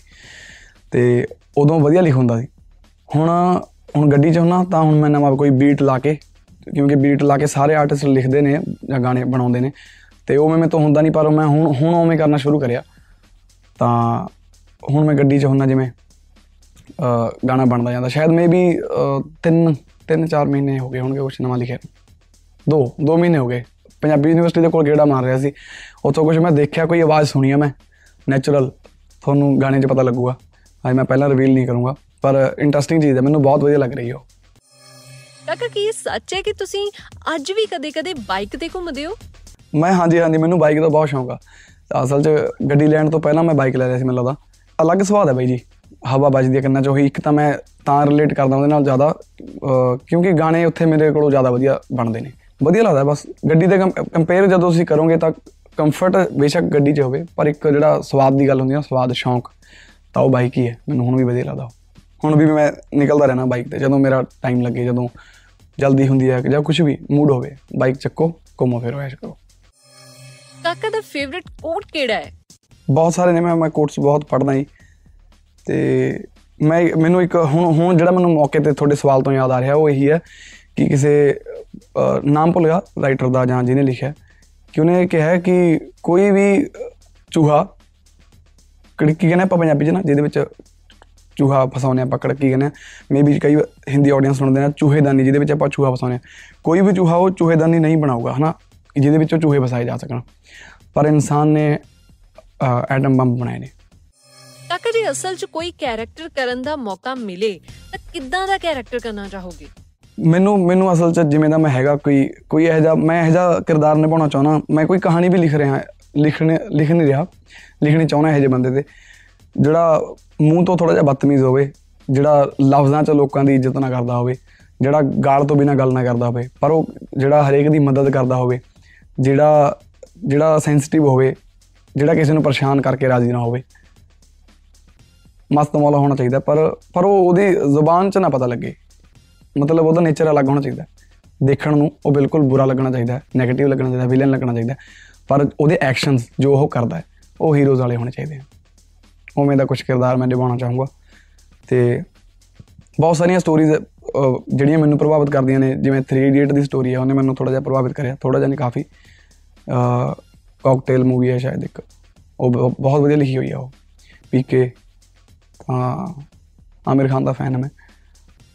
ਤੇ ਹੋਰ ਕਾਫੀ ਕਾਫੀ ਸਾਰੀ ਮੂਵੀਜ਼ ਕਾਕਾ ਜਦੋਂ ਹਿੱਟ ਹੋਣ ਤੋਂ ਬਾਅਦ ਸਭ ਤੋਂ ਪਹਿਲਾ ਸ਼ੋਅ ਲਾਇਆ ਸੀ, ਤੇ ਉਦੋਂ ਕਿੱਦਾਂ ਦਾ ਫੀਲ ਹੋ ਰਿਹਾ ਸੀ? ਨਹੀਂ, ਮੈਂ ਉਹਦਾ ਕੁਝ ਮੈਨੂੰ ਵਧੀਆ ਲੱਗਿਆ। ਐਂ ਨਹੀਂ ਕਹਿ ਸਕਦਾ ਕਿ ਬੁਰਾ ਲੱਗਿਆ ਜਾਂ ਮੈਨੂੰ ਲੱਗਿਆ ਤਾਂ ਬਹੁਤ ਵਧੀਆ। ਪਰ ਉਹ ਉਹ ਉਹ ਫੀਲ ਐਕਚੁਅਲੀ ਮੈਂ ਲੈ ਚੁੱਕਿਆ ਜਦੋਂ ਮੈਂ ਕਾਲਜ ਦੇ ਵਿੱਚ ਜਾਂਦਾ ਸੀ ਤਾਂ ਮੈਨੂੰ ਉਹੀ ਫੀਲ ਹੁੰਦੀ ਸੀ। ਕਾਲਜ ਦੇ ਜਦੋਂ ਸਟੇਜ ਤੇ ਚੜਨਾ ਮੈਂ ਕਾਲਜ ਦੇ ਵਿੱਚ ਕੋਈ ਫੰਕਸ਼ਨ ਮਿਸ ਨਹੀਂ ਕਰਿਆ। ਹਰੇਕ ਫੰਕਸ਼ਨ ਤੇ ਮੈਂ ਗਾਣਾ ਗਾਉਣਾ ਹੀ ਹੁੰਦਾ ਸੀ। ਤਾਂ ਉਦੋਂ ਵੀ ਮੇਰੇ ਦੋਸਤ ਪੂਰਾ ਬੂਸਟ ਅਪ ਕਰਕੇ ਰੱਖਦੇ ਸੀ ਮੈਨੂੰ ਕਿ ਕਾਕਾ ਕਾਕਾ ਕਾਕਾ ਕੁਝ ਜਿਹੜੇ ਲੋਕ ਨਵੇਂ ਸੁਣਦੇ ਸੀ, ਉੱਥੇ ਵੀ ਉਦੋਂ ਵੀ ਤਾੜੀਆਂ, ਸੀਟੀਆਂ, ਕੁੱਕਾਂ ਵੱਜ ਜਾਂਦੀਆਂ ਸੀ। ਤਾਂ ਉਹ ਉਹ ਸਿਮਿਲਰ ਜਿਹਾ ਹੀ ਹੈ ਕਾਈਂਡ ਆਫ ਮਤਲਬ ਆਡੀਅנס ਤਾਂ ਆਡੀਅנס ਹੈ ਨਾ, ਚਾਹੇ ਉਹ ਉਦੋਂ ਦੀ ਹੋਵੇ, ਜਦੋਂ ਮੈਂ, ਮੈਨੂੰ ਕੋਈ ਜਾਣਦਾ ਨਹੀਂ ਸੀ, ਚਾਹੇ ਕੋਈ ਹੋਣ ਦੀ ਹੈ। ਉਹ ਉਹ ਮੇ ਵੀ ਜ਼ਿਆਦਾ ਸੱਚੀ ਹੋਵੇ, ਕਿਉਂਕਿ ਉਹ ਮੇਰੇ ਨਾਮ ਨੂੰ ਲੈ ਕੇ ਪ੍ਰਭਾਵਿਤ ਨਹੀਂ ਹੋਏ। ਉਹਨਾਂ ਨੇ ਆਵਾਜ਼ ਦੇਖੀ ਜਾਂ ਲਿਰਿਕਸ ਸੁਣੇ। ਹੁਣ ਵਾਲਾ ਤਾਂ ਫਿਰ ਵੀ ਤਾਮਾ ਜਾਮਾ ਦੇਖ ਲੈਂਦਾ ਅਗਲਾ ਵੀ, ਹਾਂ ਵੀ ਸਾਰਾ ਕੁਝ ਕੁਝ ਨਾ ਕੁਝ ਫ਼ਰਕ ਪੈ ਜਾਂਦਾ। ਕਾਕਾ ਇੰਡਸਟਰੀ 'ਚ ਆਪਣੇ ਆਪ ਨੂੰ ਸੋਹਣਾ ਦਿਖਾਉਣ ਦੀ ਕੋਸ਼ਿਸ਼ ਹਰ ਆਰਟਿਸਟ ਕਰਦਾ ਹੈ। ਪਰ ਤੁਸੀਂ ਆਪਣੇ ਆਪ ਨੂੰ ਉਹੀ ਦਿਖਾਉਂਦੇ ਹੋ ਜੋ ਤੁਸੀਂ ਹੋ। ਇਸ ਬਾਰੇ ਕੀ ਕਹਿਣਾ ਹੈ ਤੁਹਾਡਾ? ਮੇਕਅਪ ਦੇ ਮੈਂ ਉਦੋਂ ਤੱਕ ਹੱਕ 'ਚ ਹਾਂ ਸਿਰਫ। ਜਦੋਂ ਤੁਸੀਂ ਆਪਣੀ ਇੱਕ ਟੈਂਪਰੇਰੀ ਚੀਜ਼ ਕੋਈ ਤੁਹਾਡੇ 'ਚ ਫਾਲਟ ਆ ਗਿਆ ਨਾ ਉਹ ਤੁਹਾਡੇ ਤੁਹਾਡੇ ਪਿੰਪਲ ਹੋ ਗਿਆ ਕੋਈ ਜਾਂ ਤੁਹਾਡੇ ਕੋਈ ਸੱਟ ਦਾ ਨਿਸ਼ਾਨ ਆ ਉਹਨੂੰ ਛੁਪਾਉਣਾ ਤੁਸੀਂ ਨੇ ਤਾਂ ਮੇਕਅਪ ਵਧੀਆ ਚੀਜ਼ ਹੈ ਪਰ ਜੇ ਤੁਸੀਂ ਅ, ਅਸਲ 'ਚ ਕੁਝ ਹੋਰ ਹੋ ਤੇ ਆਪਣੇ ਉੱਪਰ ਤੁਸੀਂ ਲਪਾਈ ਪੁਚਾਈ ਕਰਕੇ ਤੁਸੀਂ ਕੁਝ ਹੋਰ ਬਣਨ ਦੀ ਕੋਸ਼ਿਸ਼ ਕਰਦੇ ਹੋ ਤਾਂ ਆਪਣੇ ਆਪ ਨੂੰ ਤੁਸੀਂ ਕੁਝ ਹੋਰ ਬਣਾ ਕੇ ਖੁਸ਼ ਹੋ ਤੇ ਤੁਸੀਂ ਜੋ ਰੀਅਲ 'ਚ ਹੈਗੇ ਹੋ ਉਹ ਤੋਂ ਤੁਸੀਂ ਨਾ ਖੁਸ਼ ਹੋ। ਤਾਂ ਇਹਦਾ ਮਤਲਬ ਸਿਰਫ ਤੁਹਾਡੇ ਚਿਹਰੇ 'ਚ ਪ੍ਰੋਬਲਮ ਨਹੀਂ ਤੁਹਾਡੇ ਸਿਰਫ ਦਿਮਾਗ 'ਚ ਇੰਨੀ ਕੁ ਪ੍ਰੋਬਲਮ ਆ ਕਿ ਤੁਸੀਂ ਆਪਣੇ ਆਪ ਨੂੰ ਪਿਆਰ ਨਹੀਂ ਕਰ ਸਕਦੇ ਜੋ origignal ਚੀਜ਼ ਹੈ ਹਨਾ? ਤੇ ਮੈਨੂੰ ਅਹ, ਰੰਗ ਤੋਂ ਆਪਣੇ ਤੋਂ ਕਦੇ ਦਿੱਕਤ ਨਹੀਂ ਹੋਈ ਜਦੋਂ ਮੈਂ ਆਪਣਾ ਅਹ, ਮੈਂ ਆਪਣੇ ਆਪ ਨੂੰ ਦੇਖਦਾ ਸ਼ੀਸ਼ਾ ਮੈਂ ਮੈਨੂੰ ਲੱਗਦਾ ਮੈਂ ਕੋਈ ਕੁੜੀ ਇੰਨੀ ਦੇਰ ਨਹੀਂ ਦੇਖੀ ਜਾਂ ਕੋਈ ਕੋਈ ਵੀ ਖੂਬਸੂਰਤ ਚੀਜ਼ ਇੰਨੀ ਦੇਰ ਨਹੀਂ ਦੇਖੀ ਹੋਗੀ ਜਿੰਨੀ ਦੇਰ ਮੈਂ ਸ਼ੀਸ਼ਾ ਦੇਖਿਆ। ਮੈਂ ਕਈ ਵਾਰੀ ਇੱਕ ਇੱਕ ਘੰਟਾ ਦੋ ਦੋ ਘੰਟੇ ਸ਼ੀਸ਼ੇ ਸਾਹਮਣੇ ਖੜ ਜਾਣਾ ਕਈ ਵਾਰ ਫੋਰ ਐਗਜ਼ਾਮਪਲ ਗਾ ਵੀ ਰਿਹਾ ਕਈ ਵਾਰ ਨਹੀਂ ਵੀ ਗਾ ਰਿਹਾ ਕੁਝ ਵੀ ਨਹੀਂ ਕਰ ਰਿਹਾ ਸਿਰਫ ਦੇਖੀ ਜਾਣਾ ਮੈਨੂੰ, ਮੇਰਾ ਆਪਣਾ ਆਪ ਬਹੁਤ ਜ਼ਿਆਦਾ ਪਸੰਦ ਆ। ਮੈਂ ਆਪਣੇ ਆਪ ਨੂੰ ਬਹੁਤ ਪਿਆਰ ਕਰਦਾ ਤੇ ਮੈਨੂੰ ਮੇਰਾ ਰੰਗ ਬਹੁਤ ਪਸੰਦ ਆ। ਤਾਂ ਇਸ ਲਈ ਮੈਂ ਜਦੋਂ ਸ਼ੁਰੂ ਸ਼ੁਰੂ 'ਚ ਮੈਨੂੰ ਬਹੁਤ ਦਿੱਕਤ ਆਈ ਕਿਉਂਕਿ ਜਦੋਂ ਵੀਡੀਓ ਦੇ ਵਿੱਚ ਮੈਂ ਖੁਦ ਆਉਣਾ ਸੀ ਨਾ ਕੋਈ ਹੋਰ ਮਾਡਲ ਨਾ ਆਵੇ, ਕਿਉਂਕਿ ਜਦੋਂ ਬੰਦਾ ਜੇ ਬੈਕ ਸਟੇਜ ਤੇ ਗਾਈ ਜਾਵੇ ਪਲੇਬੈਕ ਸਿੰਗਰ ਬਣ ਕੇ ਰਹਿ ਜਾਂਦਾ, ਤੇ ਉਹਨੂੰ ਉਹਨੂੰ ਉਹ ਆਊਟਪੁੱਟ ਨਹੀਂ ਮਿਲਦੀ ਜੋ ਉਹ ਲੈ ਸਕਦਾ ਅਸਲ 'ਚ। ਤਾਂ ਜੇ ਮੈਂ ਖੁਦ ਸਾਹਮਣੇ ਆਉਣਾ ਸੀ ਤਾਂ ਮੈਨੂੰ ਆਪਣੇ ਆਪ ਨੂੰ ਰੀਅਲ ਵੀ ਰੱਖਣਾ ਸੀ ਨਾ ਤਾਂ ਉਦੋਂ ਦਿੱਕਤ ਇਹ ਆ ਰਹੀ ਸੀ ਕਿ ਬਾਕੀ ਸੋਸਾਇਟੀ ਜਾਂ ਬਾਕੀ 뮤직 ਡਾਇਰੈਕਟਰ ਜਾਂ 뮤직 ਨਹੀਂ ਉਹ ਵੀਡੀਓ ਡਾਇਰੈਕਟਰਸ ਉਵੇਂ ਸੋਚ ਨਹੀਂ ਸਕੇ ਜਿਵੇਂ ਮੈਂ ਸੋਚਦਾ ਸੀ ਉਹਨਾਂ ਦੀ ਉਹਨਾਂ ਦੀ ਪ੍ਰਟੈਂਸ਼ਨ ਉਹਨਾਂ ਦਾ ਉਹਨਾਂ ਦਾ ਫੋਕਸ ਰਹਿੰਦਾ ਸੀ ਕਿ ਮੇਕਅਪ ਕਰ ਦਿੱਤਾ ਜਾਵੇ ਜਾਂ ਉਹਨਾਂ ਨੂੰ ਇਹ ਲੱਗਦਾ ਸੀ ਸ਼ਾਇਦ ਮੇਬੀ ਸਾਡੀ ਇਨਸਲਟ ਹੋਊਗੀ ਜੇ ਅਸੀਂ ਇਹਨੂੰ ਐਜ਼ ਆ ਲੀਡ ਤੇ ਲੈ ਕੇ ਆਵਾਂਗੇ ਹਨਾ ਐਕਟਰ ਦੇ ਵਿੱਚ ਤੇ ਮੈਨੂੰ ਮੈਨੂੰ ਮੈਨੂੰ ਨਹੀਂ ਕਦੇ ਮੇਰੇ 'ਚ ਕੋਈ ਉਵੇਂ ਫੇਸ਼ੀਅਲ ਜਾਂ ਕੋਈ ਬਾਡੀ ਲਈ ਕੋਈ ਦਿੱਕਤ ਨਹੀਂ ਦਿਖੀ ਮੈਨੂੰ ਮੇਰੇ 'ਚ। ਮੈਨੂੰ, ਮੇਰਾ ਹੀਰੋ ਲੱਗਦਾ ਮੈਂ। ਤੇ ਪਹਿਲੇ ਨੰਬਰ ਤੇ ਬਾਪ ਮੇਰਾ, ਪਾਪਾ ਮੇਰਾ ਮੈਨੂੰ ਹੀਰੋ ਲੱਗਦਾ। ਦੂਏ ਨੰਬਰ ਤੇ ਮੈਨੂੰ ਮੈਨੂੰ ਮੈਂ ਬਹੁਤ ਵਧੀਆ ਲੱਗਦਾ। ਤੇ ਮੈਂ ਉਹੀ ਚਾਹੁੰਦਾ ਵੀ ਹਰ ਬੰਦਾ ਆਪਣੇ ਆਪ ਨੂੰ ਪਿਆਰ ਕਰੇ। ਜਿ- ਜਿਹੋ ਜੀ ਤੁਹਾਡੀ ਬਾਡੀ ਟਾਈਪ ਹੈ, ਜਿਹੋ ਜਿਹੇ ਤੁਸੀਂ ਹੈਗੇ ਹੋ, ਜੇ ਤੁਸੀਂ ਬਹੁਤ ਜ਼ਿਆਦਾ ਮੋਟੇ ਹੋ, ਤੁਸੀਂ ਪਤਲੇ ਨਹੀਂ ਹੋ ਸਕਦੇ, ਤਾਂ ਤੁਸੀਂ ਆਪਣੇ ਮੋਟਾਪੇ ਨੂੰ ਪਿਆਰ ਕਰਨਾ ਸ਼ੁਰੂ ਕਰ ਦਿਓ, ਕੋਈ ਚੱਕਰ ਨਹੀਂਗਾ ਪਰ ਜੇ ਤੁਹਾਨੂੰ ਲੱਗਦਾ ਕਿ ਤੁਸੀਂ ਉਹਦੇ ਨਾਲ ਬਿਮਾਰੀਆਂ ਨੂੰ ਬੁਲਾ ਰਹੇ ਹੋ, ਸਦਾ ਦੇ ਰਹੇ ਹੋ, ਤਾਂ ਤੁਹਾਨੂੰ ਆਬਵੀਅਸਲੀ ਤੁਹਾਨੂੰ ਕੁਝ ਨਾ ਕੁਝ ਕਰਨਾ ਚਾਹੀਦਾ। ਕਾਕਾ ਤੁਹਾਡਾ ਫੇਵਰਿਟ ਫੂਡ ਕਿਹੜਾ ਹੈ? ਬਸ ਟੇਸਟ ਵਧੀਆ ਹੋਣਾ ਚਾਹੀਦਾ ਜੀ ਜਿਹੜੀ ਮਰਜ਼ੀ ਚੀਜ਼ ਹੋਵੇ। ਮੈਂ ਖਾਣ ਖਾਣ ਪੀਣ ਲਈ ਇੰਨਾ ਚੂਜ਼ੀ ਨਹੀਂ ਹੈਗਾ। ਅਸਲ 'ਚ ਮੈਂ ਕਈ ਵਾਰ ਭੁੱਲ ਵੀ ਜਾਂਦਾ। ਮੈਨੂੰ ਮੇਰੇ ਦੋਸਤ ਦੱਸਦੇ ਨੇ ਕਿ ਤੈਨੂੰ ਗੁੱਸਾ ਆ ਰਿਹਾ ਹੁਣ। ਹੁਣ ਤੂੰ ਚਿੜਚਿੜਾ ਹੋ ਗਿਆ ਹੁਣ ਤੂੰ ਸਾਡੇ ਨਾਲ ਭੱਜ ਭੱਜ ਪੈ ਰਿਹਾ ਸਾਨੂੰ ਤਾਂ ਤੈਨੂੰ ਭੁੱਖ ਲੱਗੀ ਹੋਈ ਆ। ਭੁੱਲ ਜਾਂਦਾ ਮੈਂ ਰੋਟੀ ਖਾਣੀ ਵੀ ਭੁੱਲ ਜਾਂਦਾ ਕਈ ਵਾਰੀ। ਮੇਰੇ ਨੂੰ ਭੁੱਲਣ ਦੀ ਬਹੁਤ ਬੜੀ ਬਿਮਾਰੀ ਹੋ ਚੁੱਕੀ ਹੈ ਇਸ ਟਾਈਮ ਕਾਕਾ ਤੁਹਾਡੇ ਉਹ ਯਾਰ ਜੋ ਪਹਿਲੀਆਂ ਤੋਂ ਨਾਲ ਨੇ। ਅਹ ਰਘਵੀਰ ਹੈ ਗਿੰਦੀ ਹੈ। ਗੁਰਵਿੰਦਰ ਤੇ ਵਿਕਰਮ ਹੈ, ਵਿੱਕੀ। ਹੋਰ ਬਹੁਤ ਸਾਰੇ ਨੇ ਬਾਈ, ਫਿਰ ਐ ਹੁੰਦਾ ਵੀ ਇੱਕ ਦਾ ਨਾਮ ਲੈ ਦਈਏ ਤਾਂ ਦੂਆ ਗੁੱਸੇ ਹੋ ਸਕਦਾ। ਸਾਰਿਆਂ ਦੇ ਨਾਮ ਮੈਂ ਲੈਣੇ ਵੀ ਨਹੀਂ ਚਾਹੁੰਦਾ ਮੈਂ, ਕਿਉਂਕਿ ਕੁਝ ਕੁਝ ਦੋਸਤ ਆਪਣੇ ਪਬਲਿਕ ਕਰ ਰੱਖੇ ਨੇ, ਜਿਵੇਂ ਕਰਨ ਨੰਬਰ ਸਰੀਆ ਮੈਂ ਲੋਕਾਂ ਸਾਹਮਣੇ ਸਾਰਾ ਸਾਹਮਣੇ ਲੈ ਆਉਂਦਾ, ਹਨਾ। ਰਘਵੀਰ ਨੂੰ ਸਾਰੀ ਦੁਨੀਆ ਜਾਣਦੀ ਆ, ਜਿੰਨੇ ਵੀ, ਮਤਲਬ ਸਾਰੀ ਦੁਨੀਆ ਨਹੀਂ ਮਤਲਬ ਜਿੰਨੇ ਮੇਰੀ ਦੁਨੀਆ ਜਿਹੜੀ ਉਹ ਜਾਣਦੀ ਆ। ਗਿੰਦੀ ਨੂੰ ਵੀ ਸਾਰੇ ਜਾਣਦੇ ਨੇ ਕਿ ਮੇਰਾ ਦੋਸਤ ਹੈ। ਤੇ ਕੁਝ ਦੋਸਤ ਮੈਂ ਜਾਣਬੁੱਝ ਕੇ ਗੁਪਤ ਰੱਖੇ ਹੋਏ ਨੇ ਤਾਂ ਕਿ ਜਦੋਂ ਮੈਂ ਮਾਰਕੀਟ 'ਚ ਨਿਕਲਾਂ ਤਾਂ ਉਹਨੂੰ ਭੇਜਾਂ ਤਾਂ ਕਿਸੇ ਨੂੰ ਪਤਾ ਨਾ ਲੱਗੇ ਕਿ ਕਾਕਾ ਵੀ ਨੇੜੇ ਤੇੜੇ ਹੋਊਗਾ। ਤਾਂ ਹੋਰ ਵੀ ਕਈ ਸਾਰੇ ਰੀਜ਼ਨ ਨੇ, ਜਿਨ੍ਹਾਂ ਕਰਕੇ ਮੈਂ ਆਪਣੇ ਦੋਸਤ ਲੁਕੋ ਕੇ ਰੱਖਣਾ ਚਾਹੁੰਦਾ ਕੁਝ ਸਾਰੇ, ਬਹੁਤ ਸਾਰੇ। ਪਰ ਮੇਰੇ ਦੋਸਤ, ਮੈਂ ਟੋਟਲ 10 ਤੋਂ ਘੱਟ ਗਿਣਤੀ ਉਹਨਾਂ ਦੀ, ਅਸਲ 'ਚ 7 ਤੋਂ ਵੀ ਘੱਟ ਆ ਗਿਣਤੀ, ਤੇ ਉਨੇ ਕੀ ਨੇ, ਪਰ ਉਹ ਵਧੀਆ ਨੇ। ਐਟ ਦੀ ਰੇਟ ਘਰ ਦਾ ਛੋਟਾ ਕਾਕਾ ਪੁੱਛ ਰਿਹਾ ਹੈ, ਕਾਕਾ ਬਾਜੀ ਮੈਂ ਆਪਣੇ ਵਿਆਹ 'ਚ ਤੁਹਾਡਾ ਸ਼ੋਅ ਲਵਾ ਕੇ ਤੁਹਾਡੀ ਐਜ਼ ਅ ਭਰਾ ਮਿਲਣੀ ਵੀ ਕਰਵਾਉਣੀ ਚਾਹੁੰਦਾ ਕੀ ਤੁਸੀਂ ਪਹੁੰਚੋਗੇ ਵਿਆਹ ਤੇ? ਮੈਨੂੰ ਮੈਨੂੰ ਅਸਲ 'ਚ ਹੁਣ ਦੇਖੋ, ਇੱਥੇ ਇਸ ਸਵਾਲ ਤੋਂ ਇੰਨੀ ਲੰਬੀ ਗੱਲ ਉਧੜੂਗੀ ਕਿ ਮੈਂ ਸੁਸਾਇਟੀ ਦੇ ਵਿੱਚ ਘੁਲਿਆ ਮਿਲਿਆ ਬਹੁਤ ਘੱਟ ਆ ਮੈਂ ਬਹੁਤ ਘੱਟ ਵਿਆਹ ਦੇਖੇ ਨੇ। ਤੇ ਮੈਨੂੰ ਵਿਆਹਾਂ ਦੇ ਵਿੱਚ ਜਿਹੜੀਆਂ ਮਿਲਣੀਆਂ ਹੁੰਦੀਆਂ, ਰਸਮ ਰਿਵਾਜ, ਮੈਨੂੰ ਇਹਨਾਂ ਚੋਂ ਕੱਖ ਨਹੀਂ ਪਤਾ ਕੁਝ ਵੀ ਨਹੀਂ ਪਤਾ ਕੀ ਹੁੰਦਾ, ਕੀ ਨਹੀਂ। ਤੇ ਨਾ ਮੈਂ ਪਤਾ ਕਰਨਾ ਚਾਹੁੰਦਾ। ਵਿਆਹ ਜਿਹੜੇ ਵਿਆਹ ਨੇ, ਵਿਆਹ ਨੂੰ ਅਵੋਇਡ ਕਰਦਾ ਵਿਆਹ ਦੇ ਸ਼ੋਜ਼ ਨਹੀਂ ਲਗਾਉਂਦਾ, ਮੈਂ ਸਿਰਫ ਸਾਫ਼-ਸਾਫ਼ ਮਨਾ ਕਰਿਆ ਹੈ ਕਿ ਮੈਂ ਵਿਆਹ ਦੇ ਸ਼ੋਅ ਨਹੀਂ ਲਗਾਉਂਗਾ। ਤੇ ਇੱਕ ਵੀ ਸ- ਸਿਰਫ ਮੈਂ ਕਰਕੇ ਦੇਖਣਾ ਚਾਹੁੰਦਾ, ਕਿਉਂਕਿ ਮੈਂ ਇਗਨੋਰ ਨਹੀਂ ਕਰਨਾ ਚਾਹੁੰਦਾ ਕਿ ਹਾਂ ਵੀ ਇਹ ਕੰਮ ਮੈਂ ਕਦੇ ਨਹੀਂ ਕਰਿਆ। ਕੋਈ ਇਹੋ ਜੀ ਗੱਲ ਨਾ ਹੀ ਹੋਵੇ। ਤਾਂ ਮੈਂ ਵਿਆਹ ਦਾ ਸ਼ੋਅ ਵੀ ਸਿਰਫ ਇੱਕ ਲਾ ਕੇ ਦੇਖੂੰਗਾ ਉਸ ਤੋਂ ਬਾਅਦ ਕੋਈ ਨਹੀਂ ਲਾਉਂਗਾ ਕੋਈ ਵੀ ਮੈਨੂੰ ਵਧੀਆ ਜਾਂ ਜਿਹੜਾ ਵੀ ਮੈਨੂੰ ਠੀਕ ਲੱਗਿਆ ਉਹ ਲਾਉਂਗਾ ਤੇ ਵਿਆਹ 'ਚ ਬਾਈ, ਤੁਸੀਂ ਦੇਖ ਲਓ ਹੁਣ ਤੁਸੀਂ ਨੰਬਰ ਲਾ ਕੇ ਰੱਖੋ ਆਪਣਾ, ਜਿਹੜੇ ਨੰਬਰ ਲੱਗੇ ਹੋਏ ਨੇ, ਉਹਨਾਂ 'ਚੋਂ ਇੱਕ ਚੁਣ ਲਾਂਗੇ ਕੋਈ ਨਾ ਕੋਈ। ਜੇ ਲੋਟਰੀ ਤੁਹਾਡੀ ਲੱਗ ਗਈ ਆ ਜਾਾਂਗੇ ਤੁਹਾਡੇ ਵਿਆਹ 'ਚ ਮਿਲਣੀ ਵੀ ਤੁਸੀਂ ਦੱਸ ਦਿਓ ਮੈਨੂੰ ਕੀ ਹੁੰਦੀ ਹੈ ਫਿਰ। At the rate singer Rimpi ਪੁੱਛ ਰਹੇ ਨੇ ਕਾਕੇ ਵੀਰੇ ਕਹਿ ਲੈਣ ਦੇ ਗਾਣੇ ਤੋਂ ਬਾਅਦ ਮੈਂ ਬਹਿ ਲੈਣ ਤੇ ਗਾਣਾ ਬਣਾਇਆ ਹੈ। ਕੀ ਤੁਸੀਂ ਕੋਲੈਬੋਰੇਟ ਕਰੋਗੇ? ਬਾਈ ਤੁਸੀਂ ਇਕੱਲੇ ਹੀ ਬੈਠੋ ਬਾਈ ਜੀ। ਤੁਹਾਡੀ ਬਹਿ ਜਾ ਬਹਿ ਜਾ ਹੋ ਜਾਣੀ ਆ। ਮੈਂ ਮੈਂ ਸਿਰਫ ਕੁਝ ਲੋਕਾਂ ਨਾਲ ਬਹਿਣਾ।